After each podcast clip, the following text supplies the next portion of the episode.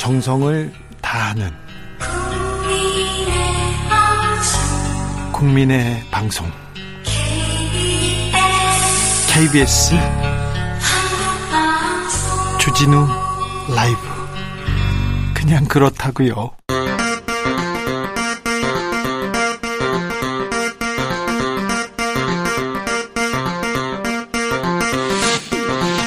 주진우 라이브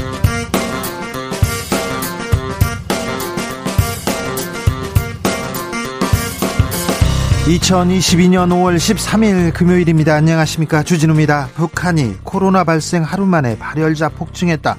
상황 심상치 않다고 코로나 보도를 이어가고 있습니다. 우리 정부는 코로나 백신 의약품 지원하겠다는 입장 밝혔는데요. 그런데 어제 동해로 탄도미사일 발사했습니다. 북한이 새 정부 들어서 첫 도발 감행했는데요.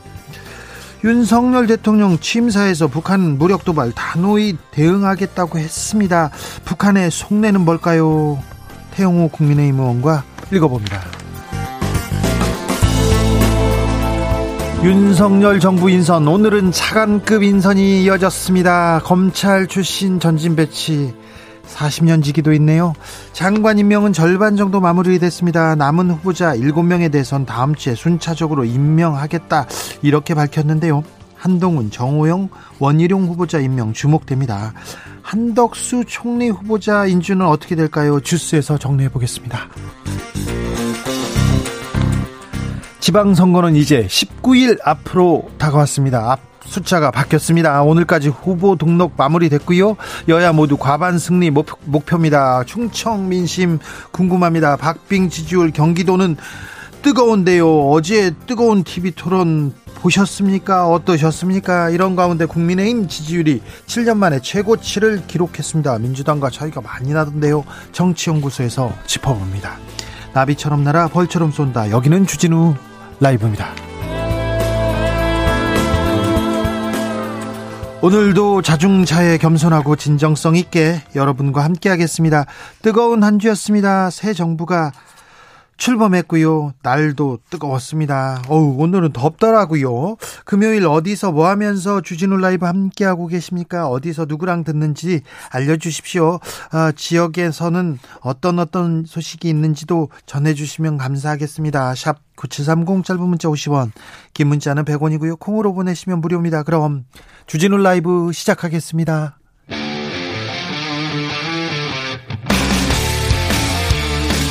탐사보도 외길 인생 20년.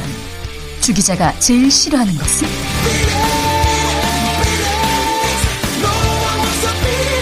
이 세상에서 비리와 부리가 사라지는 그날까지. 오늘도 흔들림 없이 주진우 라이브와 함께.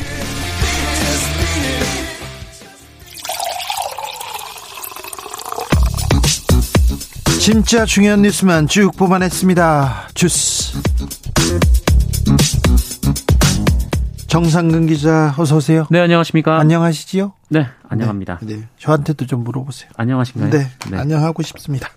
자, 안녕하시지요, 여러분도 시작하겠습니다. 윤석열 대통령 차관급 인사 추가로 발표했습니다.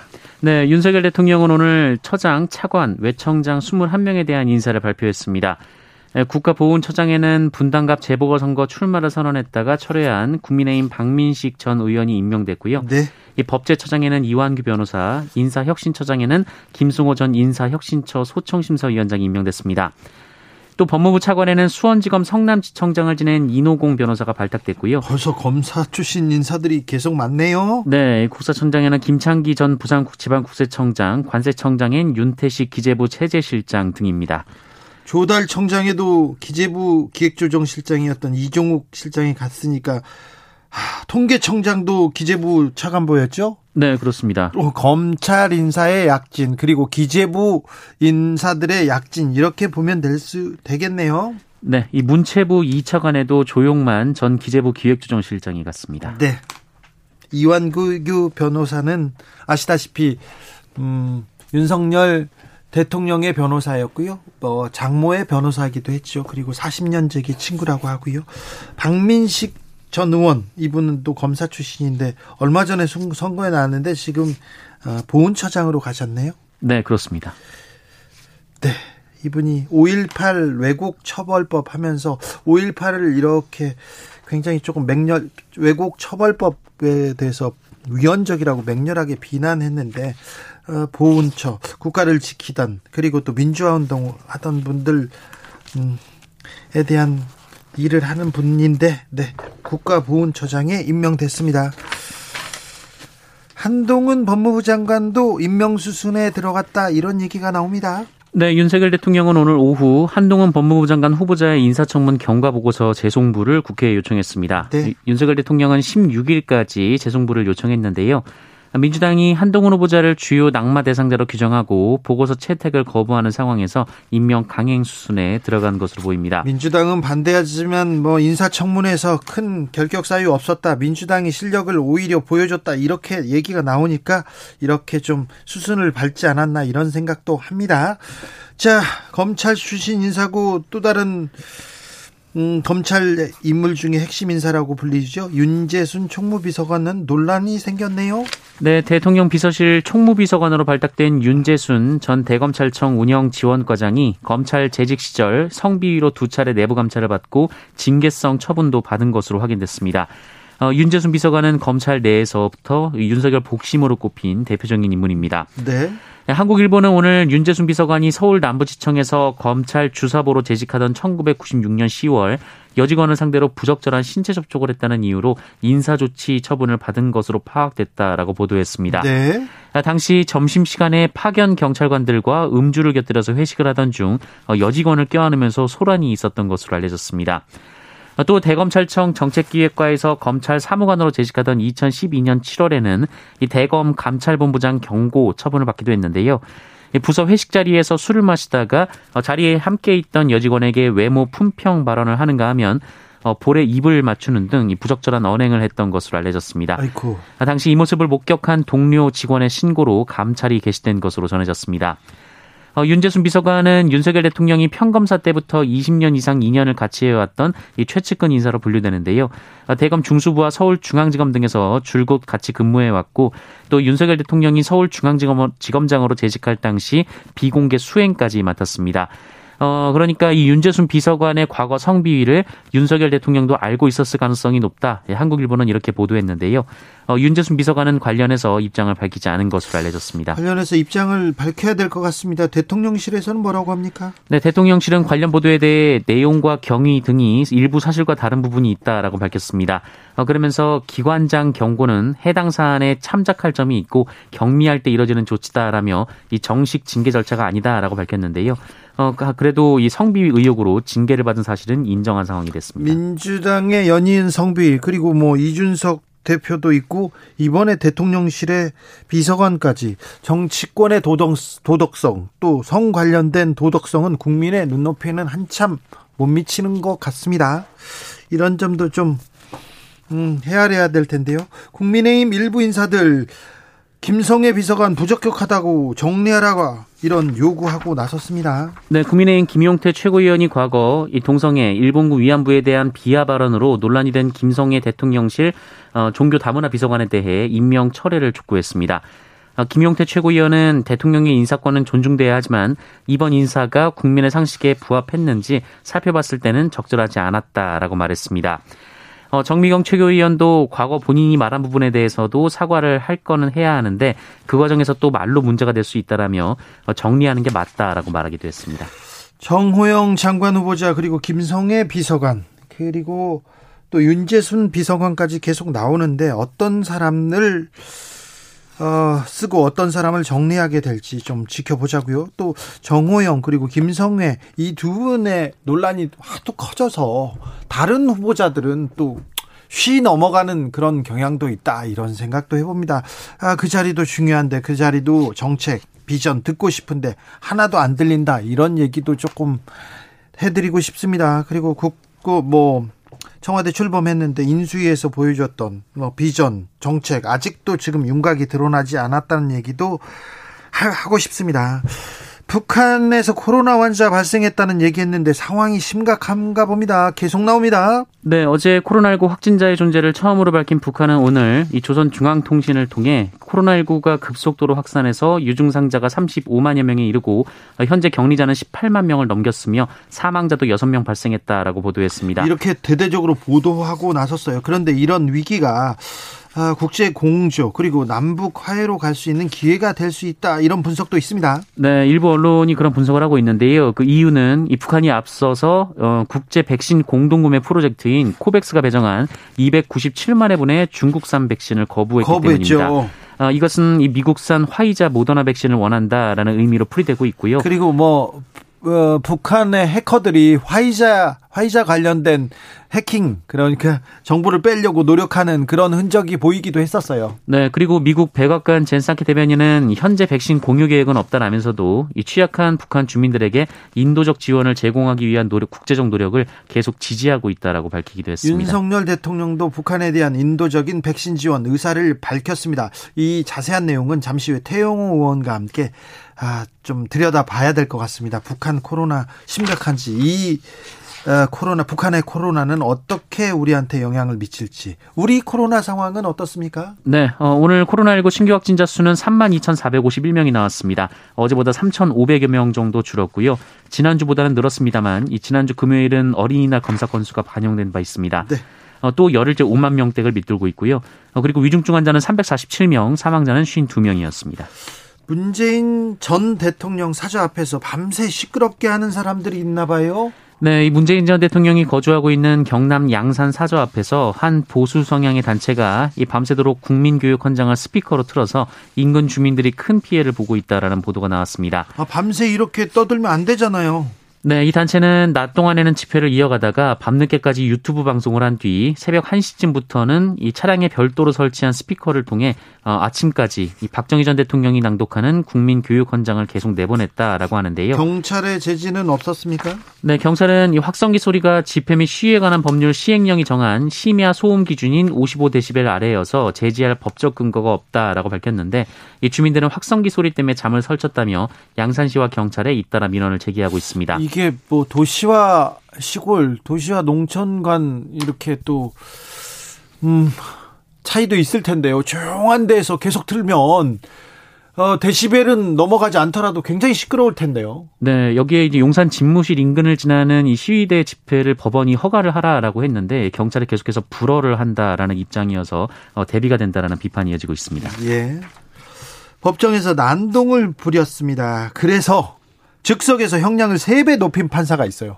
이게 가능한 일입니까? 어떻게 됐습니까? 네, 이 사문서 위조와 무고 혐의로 재판에 넘겨진 남성이 이 판사의 징역 1년 선고 주문 낭독 직후 어, 재판이 뭐 이러냐 이렇게 난동을 부린 일이 있었다라고 합니다. 네. 어, 지난 2016년 있었던 일이라고 하는데요. 이 남성이 계속해서 욕설을 하자 결국 법정 교도관들이 어, 그를 제압해서 구치감으로 데려갔다라고 하고요. 어, 잠시 후 이 남성을 다시 부른 판사가 이 선고가 최종 마무리되기까지 이 법정에 나타난 사정을 종합해 이 선고형을 정정한다면서 징역 3년을 선고했습니다. 징역 1년 하고 땅땅 때렸는데 난동을 피우니까 당신 일로 와봐 앉아 이렇게 해가지고 다시 징역 3년으로 3배 올렸다는 거죠. 네, 이 법정 모욕적 발언을 하며 잘못을 뉘우치는 점이 전혀 없다라는 이 판결문 양형 이유가 추가됐는데요. 어, 한순간에 언행으로 형량이 3배 늘어난 셈입니다. 어떻게 됐습니까? 어, 대법원 3부는 원심을 파기하고 사건을 의정부지법으로 돌려보냈습니다. 그럼 판결 징역 1년으로 끝나는 거네요. 네, 이 대법원은 판사가 실수로 판결문에 적힌 주문과 이유를 잘못 낭독했거나 이 판결 내용에 잘못이 있음을 발견했을 때에만 이 주문 변경이 가능하다라면서 이 사건의 판결은 위법하다라고 판단했습니다. 네, 판사가 실수로 어, 판결문에 적힌 형량을 어, 잘못 읽는 경우도 있나 봅니다. 네. 네 아무튼 화가 나더라도 그 재판은 끝났다 이렇게 본 것 같습니다. 그런데 재판에서는 네.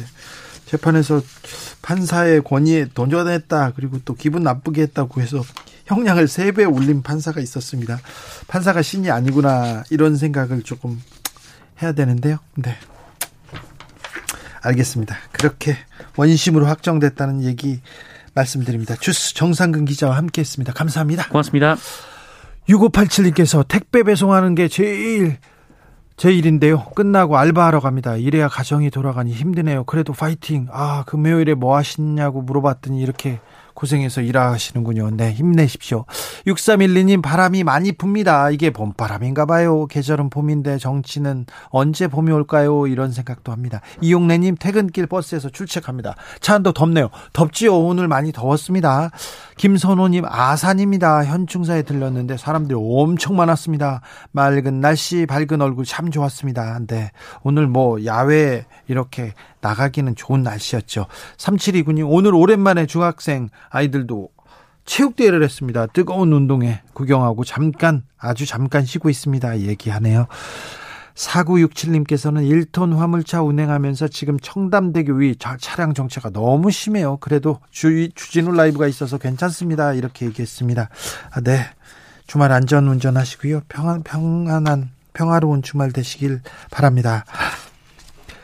북한이 코로나 확진자가 나왔어요. 연일 보도가 나오는데, 오, 김정은 국무위원장 처음으로 마스크 쓰고 등장하기도 했고요. 그런데요, 이 와중에도 미사일은 쏩니다.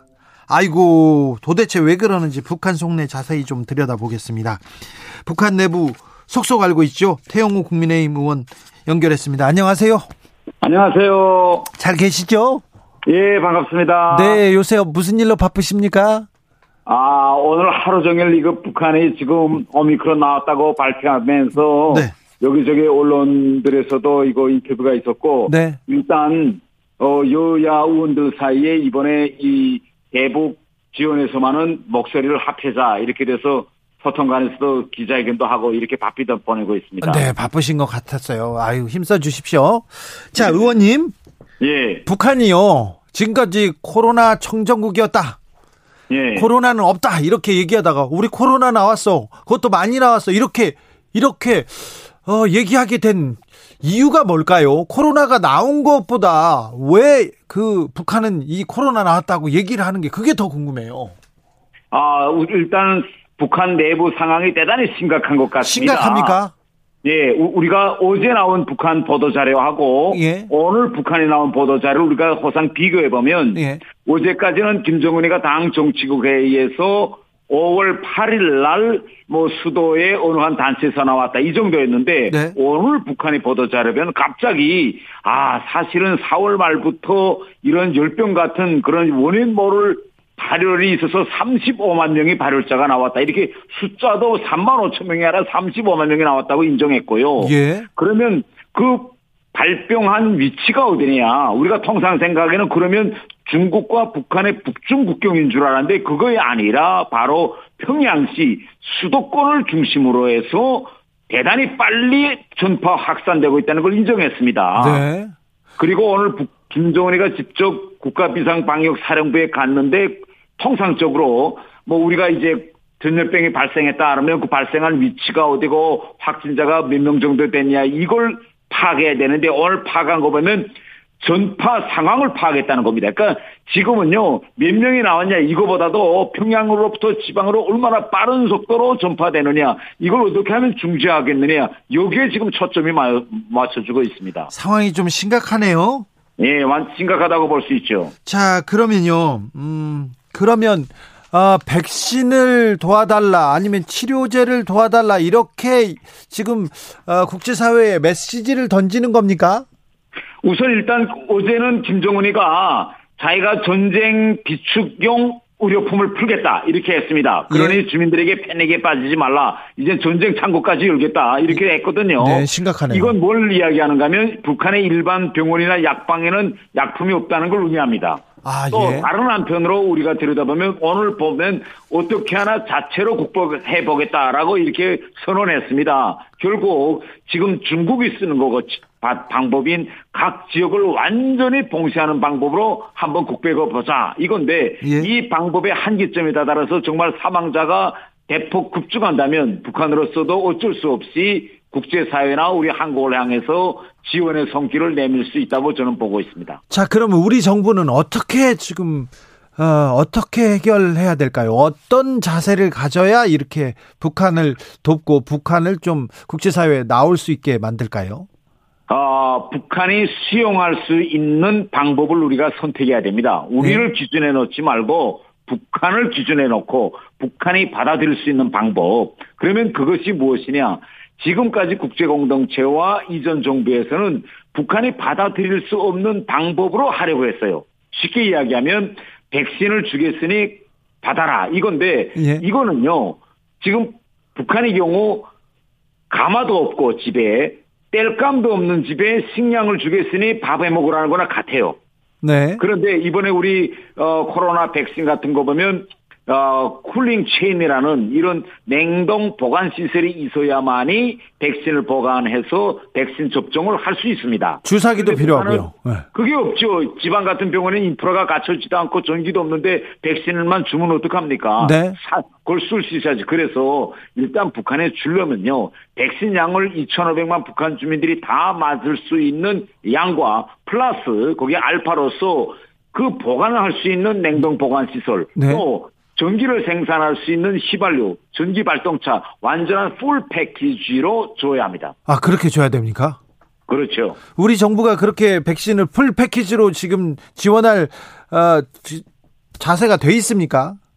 어, 오늘 북한이 미사일을 발사했음에도 불구하고 윤석열 정부에서는 네. 인도적 네. 지원을 하겠다고 했습니다. 예? 그런데 여기서 몇 가지 문제점이 있어요. 예? 백신은 줄 수 있는데 인도적 지원에서 그에 앞서서 제가 방금 언급했던 휘발유라든가 냉장고를 생산하는 발동차 같은 건 유엔 제재 항목입니다. 예. 그래서 이거는 윤석열 대통령이 이번에 바이든 대통령이 왔을 때 5월 21일 한미 정상회담 때 미국으로부터 1차적인 허가를 받고 또 유엔에서 제재 특례 면책을 받아야 됩니다. 아, 이런 그래요? 여러 가지 과정이 있어요. 네. 자, 태영호 의원님, 국민의힘에서도 이거 인도적으로 백신 지원하자, 풀 패키지로 주자, 이렇게 좀 공감대가 좀 형성돼 있습니까?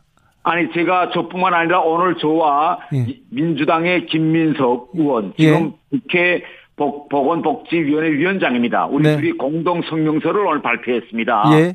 공동 성명서에서 우리가 제시한 내용은 뭐냐, 북한이 수용 가능한 예. 익명 지원을 하자, 익명. 네. 이거는 뭔가면 우리가 지금까지 뭐 준 것처럼 우리가 생생 내고 뭐 이런 거 하지 말고 북한이 수용 가능한 방법을 우리가 택하자 이런 걸 오늘 여야 의원들이 공동 성명까지 냈습니다. 네. 자, 근데 북한이 뭐 핵도 포기하지 않고 이렇게 무력 도발하는데 도와줘야 되냐 이렇게 얘기하는 사람도 있는데요.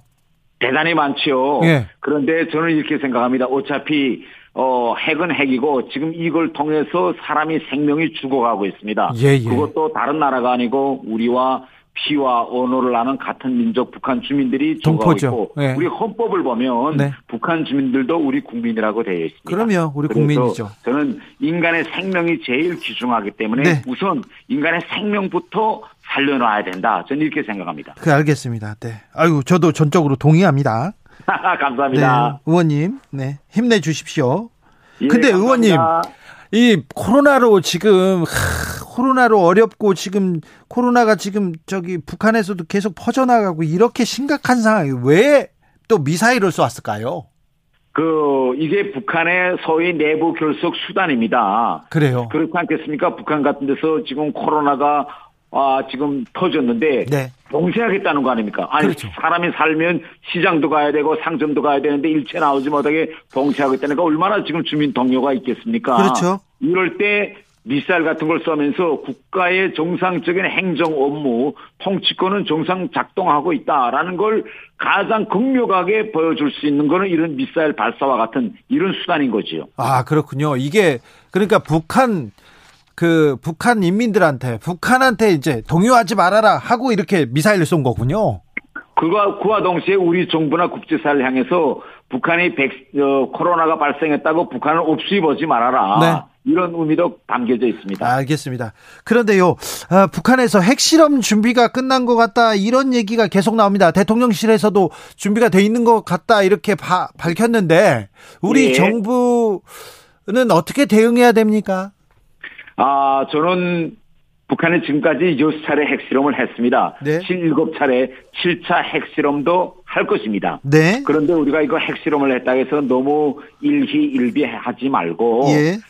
핵실험을 했다고 해도 한반도에서 크게 뭐 달라질 건 없습니다. 그래서 우리는 시정일관 원칙성 있는 대, 대응, 한미동맹 관계를 굳건히 하고 또 미국과의 확장 억제력을 통해서 우리 국민의 생명 안전을 튼튼히 지키면서도 네. 대북 인도적 지원 같은 거는 과감하게 북한 주민을 바라보고 하는 이런 우리가 투트랙으로 가면 한반도 위기 상황은 우리가 잘 관리할 수 있다고 봅니다. 알겠습니다. 조성빈 님께서 저희 애청자인데요.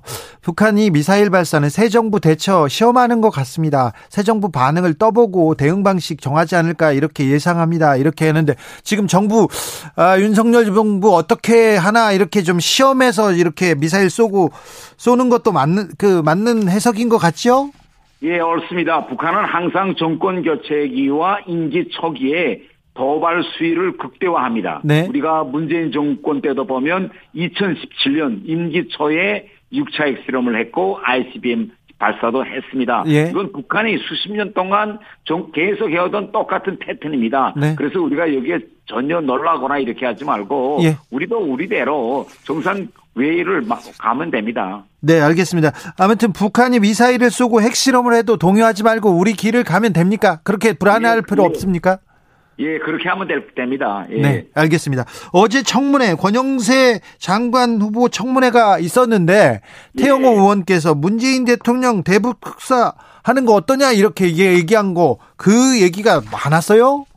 예, 저는 이렇게 생각합니다. 지금 우리 윤석열 대통령의 최대 화두는 자유와 사회 대통합입니다. 네. 그런데 우리가 지금까지 남북 관계에서 보면 뭐 솔직히 이야기하면 anything but 이명박, 박근혜, 뭐, 또, 저, 그 앞서 나가면 김대중, 노무현 이렇게 왔습니다. 그런데 예. 우리가 국제 다른 나라들의 사례를 보면요. 전직 대통령들에게 다 일정한 역할을 주어서 기후변화 문제라든지 중동 문제라든지 다 이렇게 원로로서 계속 국가와 사회를 위해서 역할을 할 수 있도록 해 주었습니다. 큰 역할했죠. 카터 전 대통령도 미, 북한 같지 않습니까? 그렇죠. 클린턴도 갔다했고 카터 대통령도 갔다했고 네. 그래서 이제는 좀 우리 정치 문화도 이전 대통령들 anything but 이건 좀 없애고 네. 대통령들에게 일정한 전직 대통령 역할을 주어서 네. 원로로서 예. 국가와 사회를 위해서 계속 일할 수 있게 해줘야 된다고 생각하고 네. 현 시점에서 보면 우리나라의 문재인 대통령이라든가 또 반기문 사무총장이라든가 네. 또더 나아가면 박근혜 대통령도 당 대표 때 북한에 갔다 왔거든요. 예, 예. 이런 원로들을 좀 윤석열 시대에는 잘 활용해서 정말 국민 대통합의 새로운 시대가 열렸으면 좋겠습니다. 아, 옳은 말씀입니다. 옳은 말씀인 것 같습니다. 저 제 짧은 견해로도 어, 클린턴 대통령은 아니고요. 저기 클린턴 대통령은 북한에 가지 않았습니다. 자, 대통령도 갔었죠. 네네. 저기 의원님 마지막으로 하나만 묻겠습니다. 지금 네. 남북 문제가 이렇게 조금 교착돼 있고 지금 제자리 걸음 상태인데 첫 단추를 윤석열 정부는 어떻게 꿰야 될까요? 첫 단추는 바로 대북 인도적 지원으로 저는 첫 단추를 꿰야 되고 지금 북한이 위기니까 지금 도와주는 게 맞다. 예. 뭐 핵미사일을 핵실험을 했다거나 미사일 도발을 했다 해서 지난 시기처럼 북한과 뭐 아무것도 안 한다. 뭐 대북 인도 지원 없다. 뭐 예. 이렇게 하지 말고 예. 우리는 돈도 있고 국제사회에서 10위권에 들어가는 이제는 중, 중추국가입니다. 예. 그래서 예. 형님이 형님답게 네. 형님이 동생을 아우르는 이런 태도와 입장을 가지고 저는 가야 된다 이렇게 생각합니다. 알겠습니다. 네, 그 말씀, 네, 그 말씀 윤석열 대통령한테도 좀 많이 해주십시오. 예, 알겠습니다. 감사합니다. 오늘 말씀. 예, 감사합니다. 지금까지 태영호 국민의힘 의원이었습니다. 교통정보센터 다녀오겠습니다. 김한나 씨.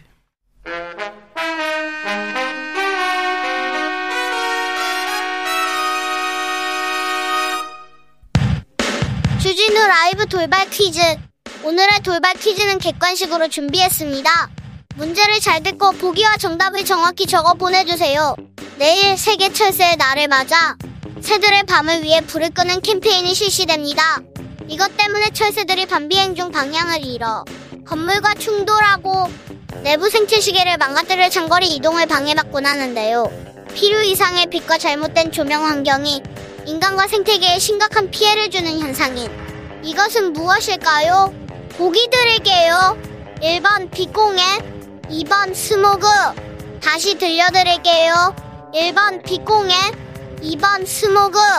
샵 9730 짧은 문자 50원 긴 문자는 100원입니다.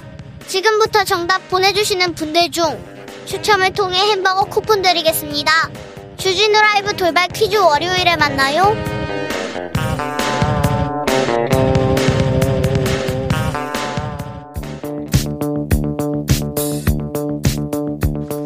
대한민국 정치의 새로운 100년을 준비한다. 21세기형 국회 싱크탱크 정치연구소. 정치권에 보내는 고급진 정치 컨설팅 오늘도 뜨겁게 분석해 보겠습니다. 정치는 데이터다. 정치는 과학이다. 이택수 리얼미터 대표 어서 오세요. 네, 안녕하세요. 정치는 촉이다. 감이다. 최영일 평론가 어서 오세요. 안녕하십니까? 네. 자, 윤석열 대통령 취임했습니다. 첫 주 이제 지지율 어떻습니까? 국민의힘 지지율 어떻습니까? 바로 음. 선거까지 이어질 것 같은데요. 네, 오늘 한국 갤럽이 음. 이, 지난 화요일부터 이제 목요일 어제까지 조사한 내용입니다. 자체 조사였고요. 자세한 내용은 중앙선거론사 심의원 홈페이지를 보시면 되는데요. 네. 국민의힘이 7년 6개월 만에 최고치를 기록해서 45% 어, 음. 그리고 민주당이 31%. 어, 많이 어, 벌어졌네요. 네, 14% 포인트 차이니까 꽤 많이 벌어졌습니다. 어, 5년 전에도 어 2017년 5월 문재인 대통령 취임 직후에 에, 당시에 이제 민주당 지지도는 어, 한 주 전보다 13% 포인트 오른 어, 창당 일의 최고치인 48%를 경신했던 적이 있는데 그때랑 비슷하게 에, 국민의힘이 이른바 음, 컨벤션 효과라고 할수 네. 있겠죠. 어, 윤석열 대통령의 이제 취임과 더불어서 어, 최고치를 기록했습니다. 문재인 대통령 취임하고 그 다음부터 음. 민주당이 승승장구하고 선거에서 계속 이겨 나갔습니다. 네네. 근데 윤석열 정부 취임하고 정당 지지도만 봤을 때 국민의힘은 약진, 민주당은 이렇게 네네. 하락. 자, 그런데 일단 이번 주는 컨벤션 효과를 감안해야죠. 예. 왜냐하면 바로 뭐 며칠 전 지난 화요일에 취임식이 있었고 네. 사실 문재인 전 대통령 때는 취임식이 없었잖아요. 네. 조기 대선 하고 개표 나온 날 바로 가서 이제 국회에서 취임 선서하고 시작됐고 인수위 기간 없었고 인사 난맥상이 또 벌어집니다. 이낙연 첫 총리가 21일 만에 취임 임명되고 자 그런데 지금 9년 만에 보는 취임식이 네.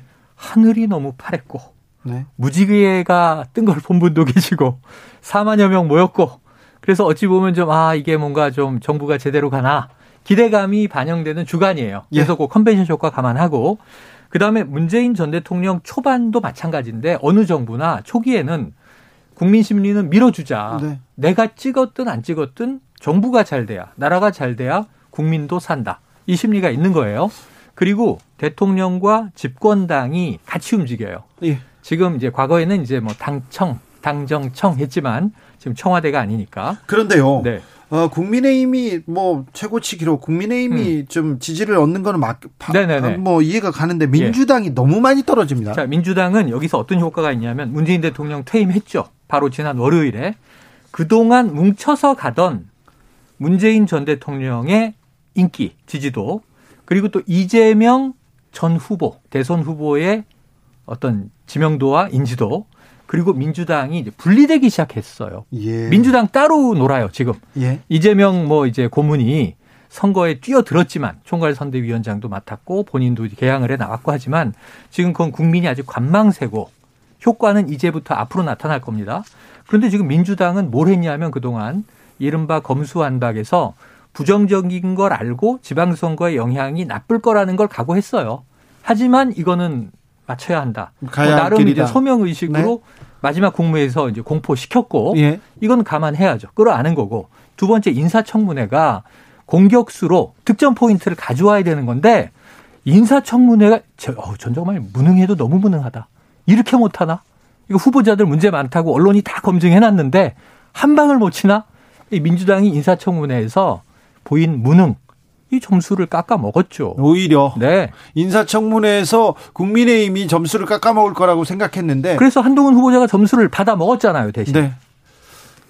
그렇죠. 음, 지금 가장 이제 임명과 관련해서 찬반 여론조사 하면 부정적인 평가가 높은 후보자가 이제 정호영 후보자인데 네. 정호영 후보자조차도 반대 여론이 어 60%를 좀 상회해야 음. 과거 이제 전례를 보면 네네네. 네, 네. 낙마했었는데 지금 그 정도까지는 아니거든요. 음. 어, 그렇기 때문에 예, 부정적인 음, 여론이 전체적으로 봤을 때는 뭐 음, 팽팽한 정도 이러기 때문에 지금 민주당에서는 어, 지지율 상승을 이 청문회 과정을 통해서 좀 어, 생각을 했었는데 전혀 이제 말씀하신 대로 득점을 못했고 국민의힘 같은 경우는 이제 대통령 취임식과 더불어서 어, 지금 지자체 잠시 후 소개해드리겠습니다만 광역단체장 후보들 중에 또 꽤 선전하고 있는 분들이 또 많다 보니까 음. 여러모로 정당 지지율에도 어, 국민의힘은 좀 득점 포인트가 많았던 한 주간이 아니었나 싶습니다. 네. 아무튼 국민의힘보다는 민주당이 점수를 까먹어서 네. 까먹어서 지금 상황이 되는 것 같습니다. 아무튼 음, 음 지방선거가 19일 앞으로 다가왔습니다. 네. 이제 10여일 남았는데요. 후보 등록도 마감됐습니다. 아, 목표는 여야 모두 과반 이상인데 어, 지금 판세는 어떻습니까? 음. 그 지난 대선 기준하면 이제 전체 17개 광역 단체장 음. 중에서 어, 지난 대선 득표율로 따지면 이제 10대 7로 그렇죠. 국민의힘이 이제 우세한 것으로 출발을 했는데 네. 지금 그 판세는 뭐 큰 변화가 없습니다. 지금 네. 국민의힘이 예, 훨씬 더 많이 우세한 지역들이 나오고 있고 확실한 우세는 이제 호남 지역, 광주, 전남, 전북 그리고 제주 음. 어, 4개 민주당 정도고요. 우세는요? 네, 민주당 우세는 그 나머지 어, 팽팽한 지역들이 이제 뭐 경기, 충남, 대전, 세종 이 중부권입니다. 네. 그리고 이제 동부권, 강원 또 영남권은 이제 확실히 국민의힘이 우세를 점하고 있고 서울도 마찬가지죠. 그러니까 음. 그러다 보니까 이제 10대 7이 뭐 국민의 입장에서는 11대 6까지 뭐 선전할 수도 있는 상황이 지금 되어 가고 있는 건데 예, 이제 남은 기간이 뭐 여전히 아직 남, 많이 남아 있어서 정치는 또 생물이고 하다 음. 보니까 이게 10대 7이 이제 뭐 9대 8이 될 수도 있는 거고 또 민주당이 또 뭐 역전할 수 있는 여지도 있는 것이기 때문에 음. 근데 현재로서 국민의힘이 좀 많이 앞서 민주당이 계속해서 네. 대선 컨벤션 효과는 볼 것이다. 하지만 인사청문회에서 네. 인사청문회에서 포인트를 할 것이다. 이렇게 딸 것이라고 그렇죠. 했는데 그렇죠. 지금 상황이 그렇지는 않습니다. 지금 상황이 예상과 좀 빗나갔어요. 네. 그래서 인사청문회에서 득점을 못함으로써 민주당이 지금 정당 지지율도 떨어지고 말씀하신 대로 지방선거 판세에서도 열세로 밀렸고 자 이재명 고문이 인천 계양을에 출마했고 이게 이례적으로 두 개의 숙제를 끌어안았죠. 본인도 당선돼야 되지만 런닝메이트 개념으로 인천시장 예. 박남춘 민주당 후보도 당선시켜야 하고 거기다 전국적으로 총괄선대위원장까지 맡았어요. 경기도도 예. 놓칠 수 없잖아요. 경기도 놓치면 안 되고. 어. 그래서 지금 본인의 지금 어느 정도 목표 지수를 이야기한 게 일곱 여덟 곳은 이겨야 선방한 것이다. 사실 지난 2018년 지방선거에는요 휩쓸었죠. 네. 15대 2 압도적이었죠. 총선하고 예. 마찬가지로. 예. 그런데 이제 반 이상 지킨다 그러면 한 10개는 가져와야 되는데 대선 기준으로 말씀하신 10대 7에서 7개는 지켜야 되고 하나 정도 더 가져와야 된다. 그러니까 지금 수도권이 격전지가 될 수밖에 없는 거예요. 아까 말씀하신 대로 전통적 지지 지역은 영원함이 갈려 있고 제주가 온다고 치면 이 경기와 인천 정도를 놓쳐서는 안 되는 충청권에서도 한 곳 정도는 가져와야 되는 숙제가 있는데 문제는 이제 이 사실은 민주당이 잘해서 득점을 하긴 어렵고요. 이 기대하는 건 뭐냐면 윤석열 정부 취임하고 나서 시작됐잖아요. 그 20일 동안 아마 국민의힘이 점수를 깎아먹을 것이다. 이런 아니란 생각을 하고 있을 가능성이 아주 커요. 예. 그 아니란 생각이죠. 그런데 그 사이에 지금 한미 정상회담이 21일에 끼어 있고요. 예. 지금 이 저 뭐 북한에 오늘만 해도 치료제 지원한다. 인도적인 지원을 하겠다. 아니 사실 정부는 좋은 얘기 얼마든지 할 수 있고 다음 주면 추경 정국입니다. 네. 역대 최대 돈, 59조 쏜다. 네. 그러니까 사실은 정부는 힘을 가지고 있는데 민주당이 저 상대가 자살골 넣겠지 안일하게 있다가 대패 가능성 높다. 명심하시기 바랍니다. 네. 네, 말씀하신 그 한미 정상회담 이제 그 부분이 굉장히 큰 영향을 미칠 수밖에 없고요. 원래 이제 집권 초기에 강대국 정상회담을 하게 되면 현직 대통령의 국정성 평가는 한 3 내지 5% 포인트 네, 올라가고 네. 이제 여당도 마찬가지고요. 어 이제 또 한편으로는 이제 민주당 입장에서 또 기대해 볼 만한 건 문재인 전 대통령하고도 이제 만남이 만난다. 또 네. 예고돼 있기 때문에 그 부분도 이제 민주당에는 조금 도움이 될 수 있는 부분인데 여하튼 어, 민주당에서는 지금 이제 개별적으로 후보들이 에, 뭐 쉽게 선전하고 있는 지역도 있지만 일단 어, 서울에서의 격차가 여전히 크다. 음. 그러니까 국민의힘과 민주당 정당 지지율도 서울에서는 여전히 큽니다. 그리고 얼마나 납니까? 그 오늘 이제 한국 갤럽에서 발표한 거 보면 10% 포인트 이상 서울에서 이상 납니까? 네, 다시 벌어졌네요. 네. 네. 정확하게는 서울에서 45대 30 45대 30이요? 네, 15% 포인트. 어. 아까 전국이 45대 31이라고 했는데 거의 비슷합니다. 네. 네. 어, 그리고 어, 경기 인천도 41대 34. 어, 한7% 포인트 차이가 나고 있고요. 음. 그래서 어 이제 물론 한국 갤럽 조사는 전화 면접 조사이기 때문에 네. 에, 샤이 야권 표심이 예, 음. 일부 민주당 지지층에서 이제 있다. 나오고 있습니다. 그래서 어 정권이 바뀌기 전까지는 전화 면접 조사에서 국민의힘 지지층이 좀 덜 잡혔는데 이제 정권이 바뀌었기 때문에 음. 그래서 이제 민주당 지지층이 좀 덜 잡히는 경향성이 있고요. 또 ARS 조사에서는 이미 일찍이 국민의힘 지지율이 많이 민주당을 앞서고 있었는데 그렇게 이제 전화 면접에서 따라오기 시작하는 건데요. 어, 근데 지난 대선에서 서울에서 윤석열 후보와 이재명 후보의 지지율이 5%였죠. 예, 득표율이 5% 포인트 정도로 그렇게 크지는 않았어요. 음. 이택수 대표가 오실 때마다 수도권, 특별히 서울에서 민주당 그 서울에서 지지율이 어느 정도 차이냐고 계속 네. 물어봤을 때 네. 10% 차이가 견고하게 네. 벌어져 있었는데 막판에는 5%로 붙였습니다. 예. 붙었으나 뒤집지는 못했는데 지금 네. 다시 벌어졌네요. 네. 지지난해 그 재보선으로 다시 가고 있는 거죠. 헤럴드 경제가 한국 사회여론연구소에 의뢰 그래서 5월 9일부터 12일까지 조사한 내용을 보면은 네, 몇명 어, 했습니까? 어, 1000명을 했는데요. 네. 어, 오세훈 49.2, 송영길 38.3, 어, 11% 포인트 가량 차이가 음. 나고 있고요. 네. 근데 이제 지역별로 보면은 이 강남동 권역뿐만 아니라 강북 서권역, 그러니까 마포, 서대문, 은평, 뭐 종로, 용산, 중구 이 강북 그리고 이제 강북 서 지역까지 격차가 강남권이 24.5% 격차였는데 음. 강북 서 권역이 예, 두 후보의 격차 25.7% 음. 포인트. 그러니까 네.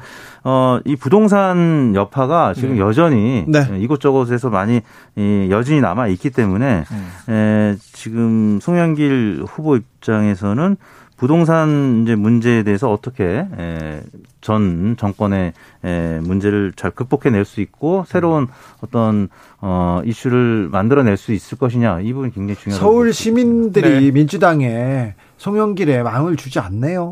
쉽지 않아요. 지금 인천 계양을 지역구를 버리고 배지를 버리고 이제 서울시장으로 나서겠다. 지금 여러 가지 이제 뭐 이 코인 얘기도 하고요. 그리고 이제 새로운 아이디어, 뭐 주거 복지 지원 이런 얘기 하고 있는데 지금 뭔가 좀 임팩트 있는 전환점이 필요하고 네. 그렇지 않으면 안 된다. 예를 들면 지금 송영길 후보가 좀 호언장담하고 있는 게 뭐냐면 자, 용산 집무실 시대 대혼란을 겪을 것이다.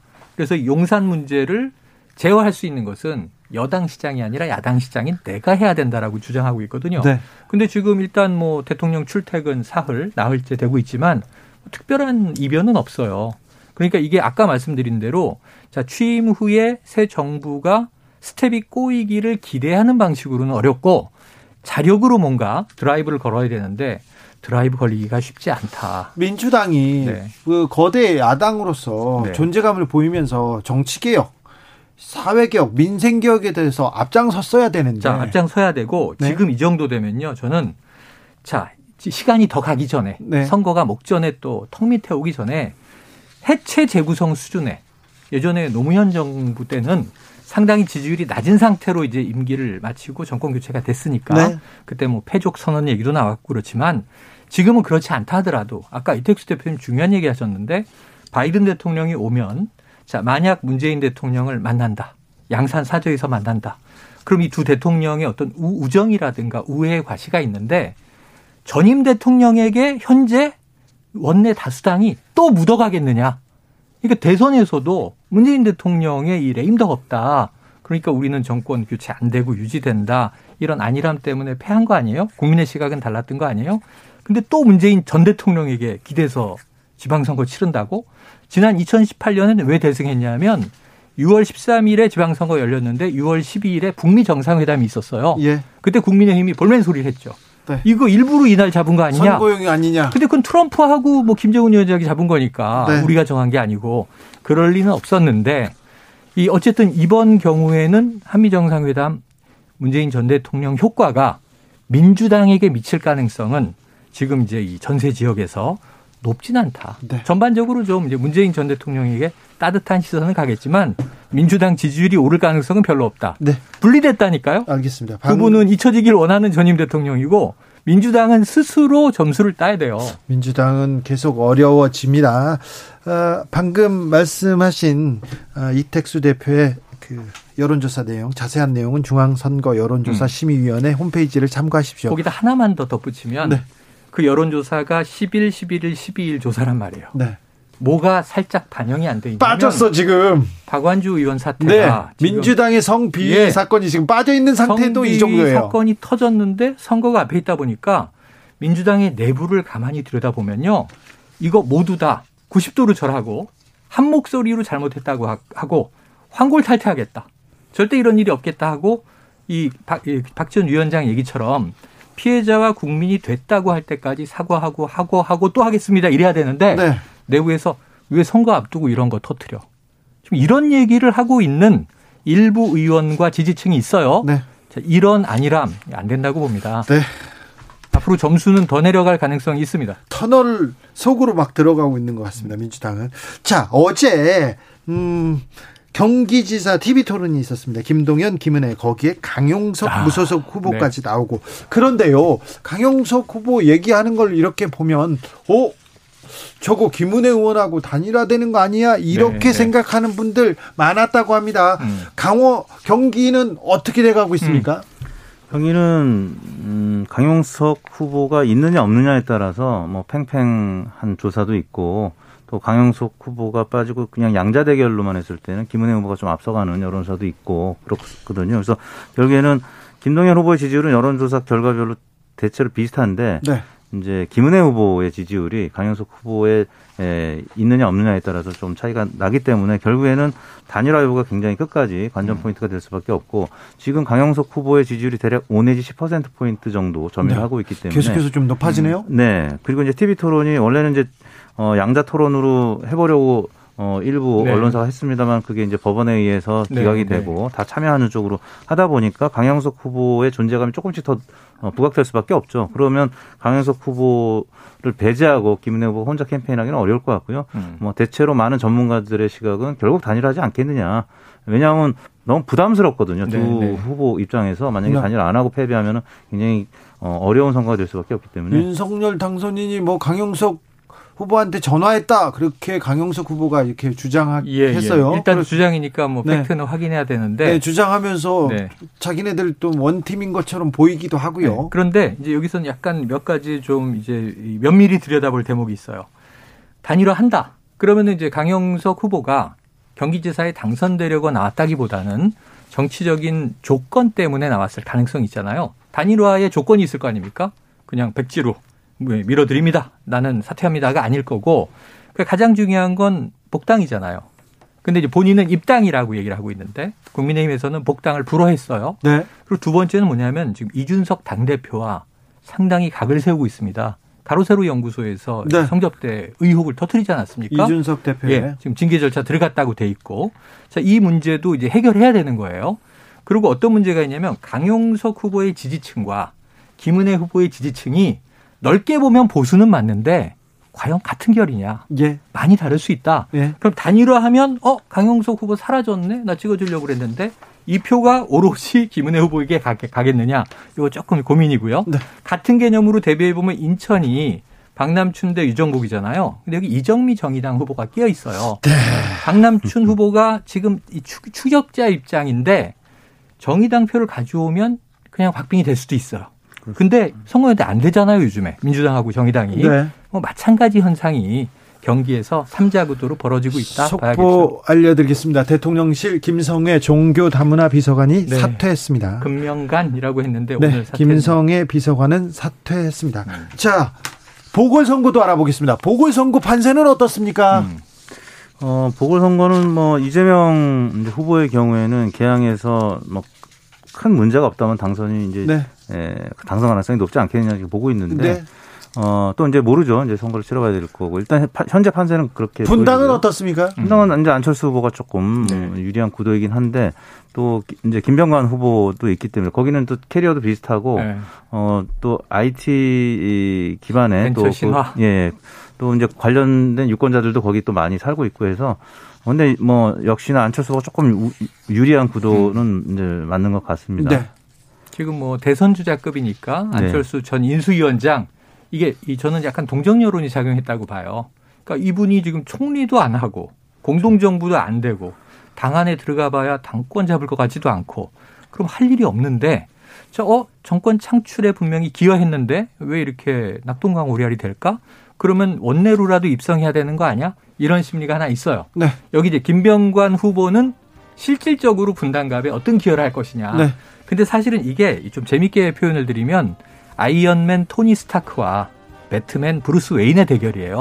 둘 다 부자예요. 그리고 벤처기업 일군 사람인데 네. 하나는 게임 업체 웹젠, 네. 3D MMORPG, 네. 그리고 하나는 이제 컴퓨터 바이러스 백신. 네. 근데 여기에서 저는 이제 포인트가 좀 갈릴 것 같아서 분당갑을 좀 달아오르는 과정을 봐야 알 것 같습니다. 분당에선 변수가 있을 거라는 얘기도 있는데요. 어찌 되는지 지켜보겠습니다. 최영일, 이택수 두 분 감사합니다. 고맙습니다. 네, 감사합니다.